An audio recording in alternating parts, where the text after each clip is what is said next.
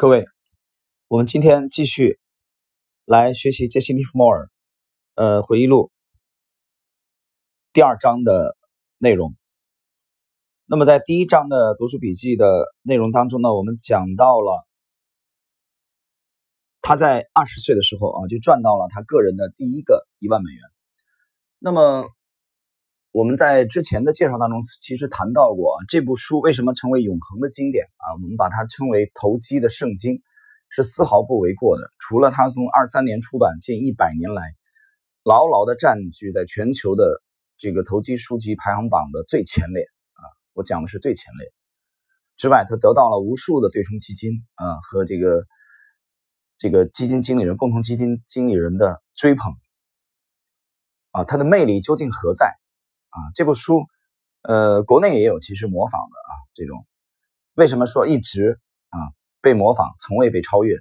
它的魅力魅力究竟何在？我觉得除了来源于这个利弗莫尔的杰西·利弗莫尔的真知灼见以外，呃，勒菲弗与利弗莫尔的合著啊，他的生花妙笔之外，他有大量的自省反省的内容啊，由在一线的实战的早年就具备了宏观的。啊，对冲的这个思维的利弗摩尔亲身的实践，而且独立操作啊，所以是这部书巨大的魅力。在这个知识星球半梦红的专栏，我在前天回复给这个亲友的时候，我还谈到过我的观点，说这是真正的值得我们每年反复的呃阅读、常读常新的啊一部永恒的经典。那甚至有人啊跟我开玩笑，我们私下交流说。那如果说所有的股票投机是这个投机类的数据投资啊，你包括对做期货有指导意义的啊，你不要给我推荐十步，只能推荐一步啊，我不想要第二步，我只要求你推荐一步，那么当之无愧的，毫无疑问的，我们推荐的就是这一步。一九二三年啊问世的，由威利公司出版的啊《股票做手回忆录》。好了，我们进入今天的这个读书笔记的第二章的内容啊。呃，第二章其实呃读书读书笔记这部分呢，呃其实比较简短，我们今天的篇幅不会很长。在第二章开篇我们讲之前，我们把第二章的大概的啊意思，嗯，跟大家这个小结一下。第二章呢，其实利弗莫尔在从之前的这个空中交易号子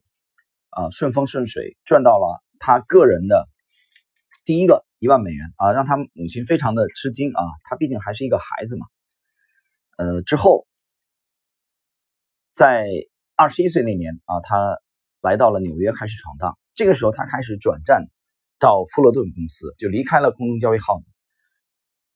到真正的这个证纽约证券交易所会员啊的一个会员富勒顿公司开始交易，富勒顿经纪行。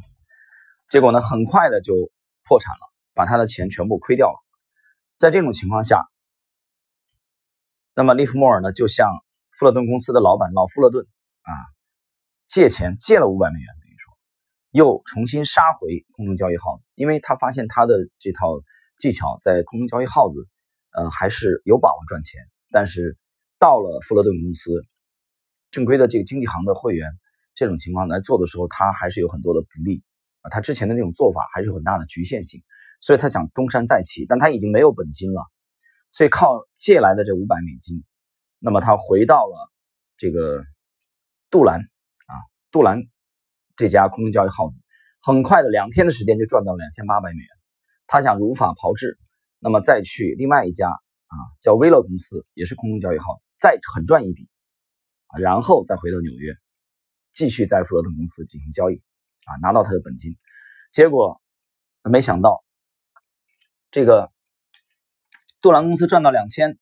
八百美元啊，只用了两天的短短两天的时间啊！各位注意啊，他只是一个十几岁的孩子，呃，这个二十岁出头的这个小伙子而已啊，这么年轻，别人眼中还是一个小孩。结果没想到，这个 第二家公司啊就拒绝他了，不许他参与，就是泰勒公司。啊，在杜兰公司赚到两千八以后，泰勒公司老板不允许他，很快的就认出他，他已经成为不受欢迎者，直接把他驱逐了。啊，后来没有办法的情况下，呃，那么又辗转他到了这个泰勒公司的更远一点的啊一家分呃分营的这个这个号子啊，到这家号子当中呢去这个进行交易，通过这个交易呢，他赚取了五千一百美元啊，很很了不起啊，非常了不起，等于还是在泰勒公司的。名下的一家分公司啊，这个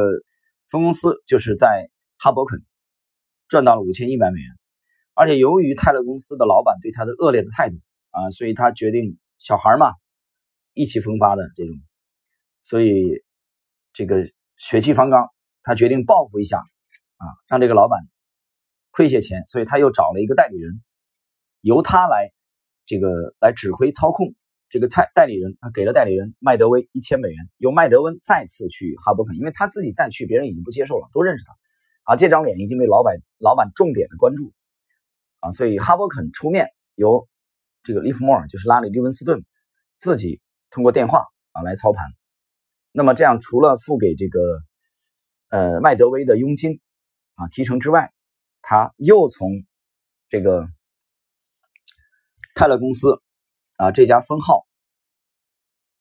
又赚取了两千八百美元啊！大家想一想，那其实两个两千八再加一个五千一啊，这一这样的话，他其实他的本金又再度回到了一万美金之上。但是你注意，这都是在空中交易号子啊，也就是空桶店。其实它的这个身价又回到了一万美元之上啊！这是第二章的主要的内容。好了。接下来我们进入第二章啊，我的读书笔记当中呢，呃，我认为的这个本章的这个精华的当中的精华的内容，我们还是这个案例啊，先是挑出精华的内容，然后呢，这个我看笔记当中的这个重点的解读，跟大家交流。于是，在二十一岁那年，我带着我全部的两千五百美元来到了纽约。我曾告诉过你，二十岁的时候。我就曾拥有过一万美元。我在那次糖业公司的股票交易时，保证金就超过了一万美元。但我并非总是赢钱。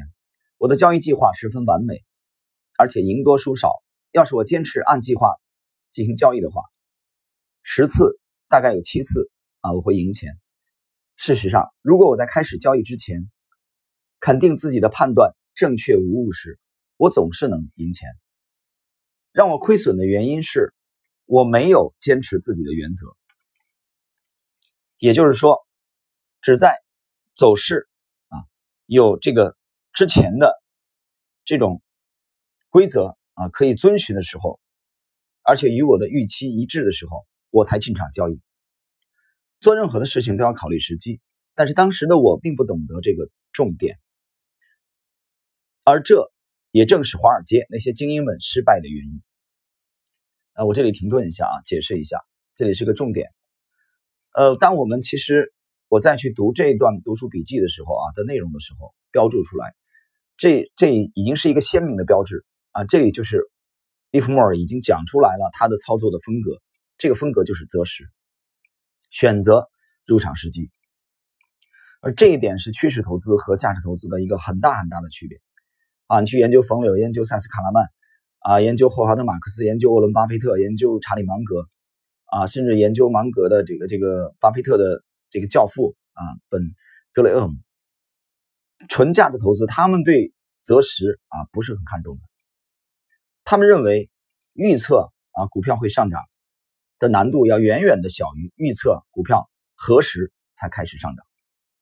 但是趋势投资不是这样的，趋势投资对时间要求非常非常的高。当然难度也很大啊。趋势投资希望在启动的前夕啊，离距离启动点不太远的时候就介入，所以他对时间非常讲究。那当我们读到第二章的这部分的时候啊，利弗莫尔其实啊正在强调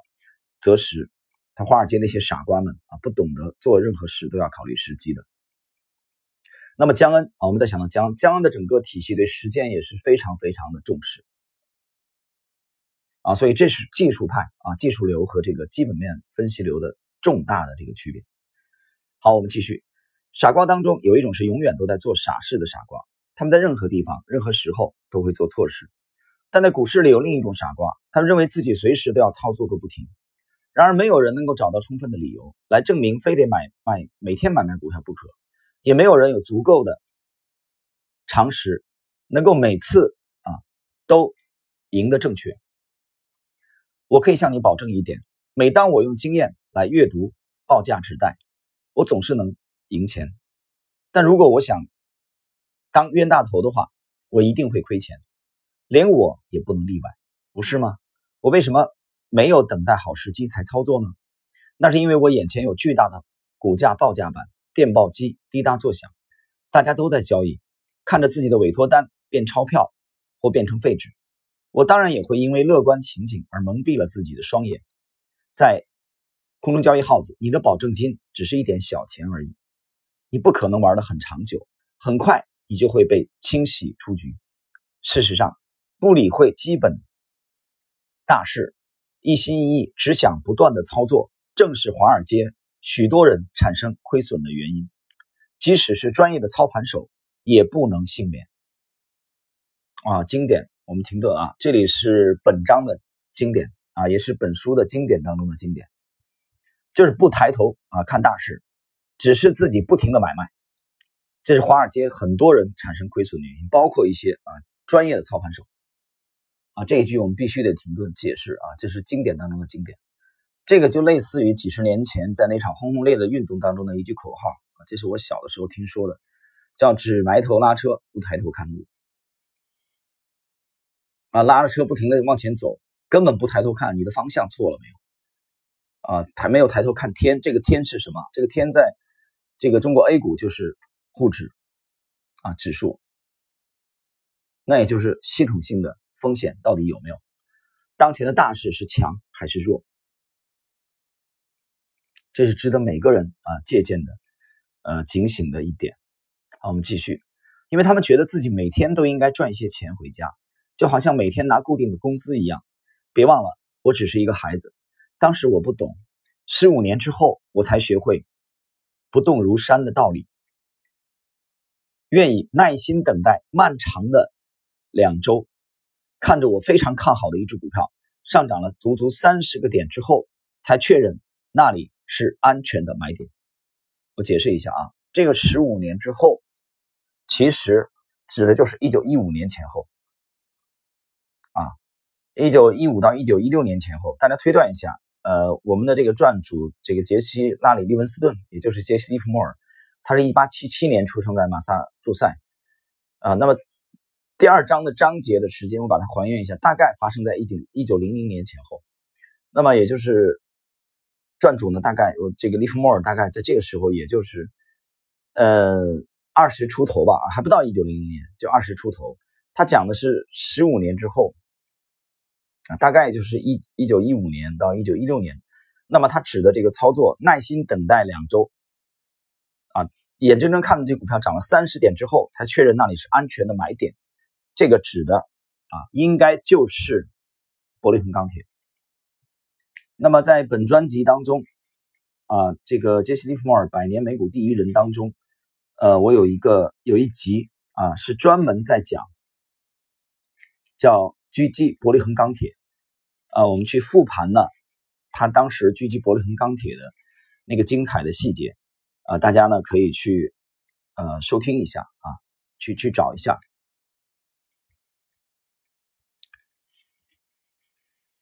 我们继续，我会赔光一切。当我想要东山再起的时候，我知道自己不能再鲁莽轻率的操作，必须一出手就赢钱才行。所以我学会了耐心等待。这是一九一五年的事情。这事儿说来话长，以后我会在适当的时机告诉你。现在，让我们先回到我在空中交易耗子的操作。我在空中交易耗子做了几年的交易，赚了不少钱，但最后。空中交易耗子又拿走了我大部分的盈利，而且那还是在我眼睁睁的情况下发生的。这不是我一生中唯一的一次。一个股票做手必须对抗许多敌人，包括他自己。啊，这一句又是经典啊！一个股票做手对抗的其实有许多的敌人啊，这些许多的敌人当中啊，有一个重要的敌人就是自己，其实也就是战胜自我的意思。那么整个这部利弗莫尔回忆录的它的特点，它或者说它叫巨大的魅力，有一点就是他不断自省的精神，不断的反省自己啊，不断的反省自己。当然，我们看这一章啊的做出笔记的最后一一段话，还是这个观点，他不是输了钱他就埋怨市场啊，埋怨比如说埋怨 A 股。啊，经常有人抱怨说，A 股这个做假账很多啊，不规范啊，没有美股规规范，没有港股规范。我经常反问，这是你赢钱的理由吗？这真的是你赢钱的理由吗？那我从两个这个方面啊跟你探讨。第一个，即使在你讲的这么不规范的情况下，每年都有稳定盈利的投资者的群落，当然是极少数专业水准的人，你为什么做不到？这是我第一个啊疑问。第二个疑问。你可以去调查一下香港和美股，绝大多数的散户投资者一样是亏钱的。美国市场啊，美股市场现在百分之九十以上都是机构投资者，散户基本上都被淘汰了。很多人干脆弄不了，干脆交给机构去打理。那美股的，按我们现有的发展这个状况，美股的它的这个更规范一些，对吧？它作假的代价更高，所以不是因为市场的这个这个啊不完善。啊，导致你的亏损，或者说这不是最主要的原因，最主要的原因是你没有具备专业的水准，而这一点很多人不愿意正视啊。但是这部回忆录最大的魅力、最大的特点就是它不断的在自省啊，在反省自己，想怎么样通过反省自己改善自己的操作，那么来提升啊自己的这个胜率啊，最终。在市场当中呢，赢得自己啊需要的利润。好了，我们来看这个第二章啊，这个读书笔记的最后的一部分内容。在此之前，我不过是个没有离过家的孩子，但现在却混到身无分文。我知道自己没有错，错的只是我的操作方式。我不知道我说的够不够清楚，但我从来不会对股票市场发脾气。我不会对股价报价指代啊表示异议，抱怨市场并不能让你得到什么东西。那么这里呢，阿里·利文斯顿就是杰西·利弗莫尔，他想告诉我们的就是，你的操作出现障碍的时候，还是要向内看啊，内视，那么眼睛来审视一下自己，反省一下自己，从自身找一找原因。啊，那么他的反省的结果就是，他在空中交易 house 的这一套手法啊，不适用于在这个纽约证券交易所的会员啊。比如说这个富勒顿公司的操作啊，我们举两个例子。比如说第一点呢，这个从这个在富勒顿交易的时候，比如说股价报价一百零五美元的时候啊，利弗莫尔看到一百零五美元的时候，当时实际的价格实际上已经低于一百零五美元了，它是有价差的，就是有时间的啊。这个滞后的第二点呢，它的这个啊，在富勒顿交易的时候呢，它的大笔的这个交易交易单的时候会灌压啊，会影响价格啊，会会对价格的这个波动会有影响，所以导致它第三点就是它频繁的在操作，他在富勒顿不断的这个高频的交易，最后弄的是身无分文啊，把他之前的利润都亏光了啊，这也可以说是他这个起家以来的第一次破产，没钱了。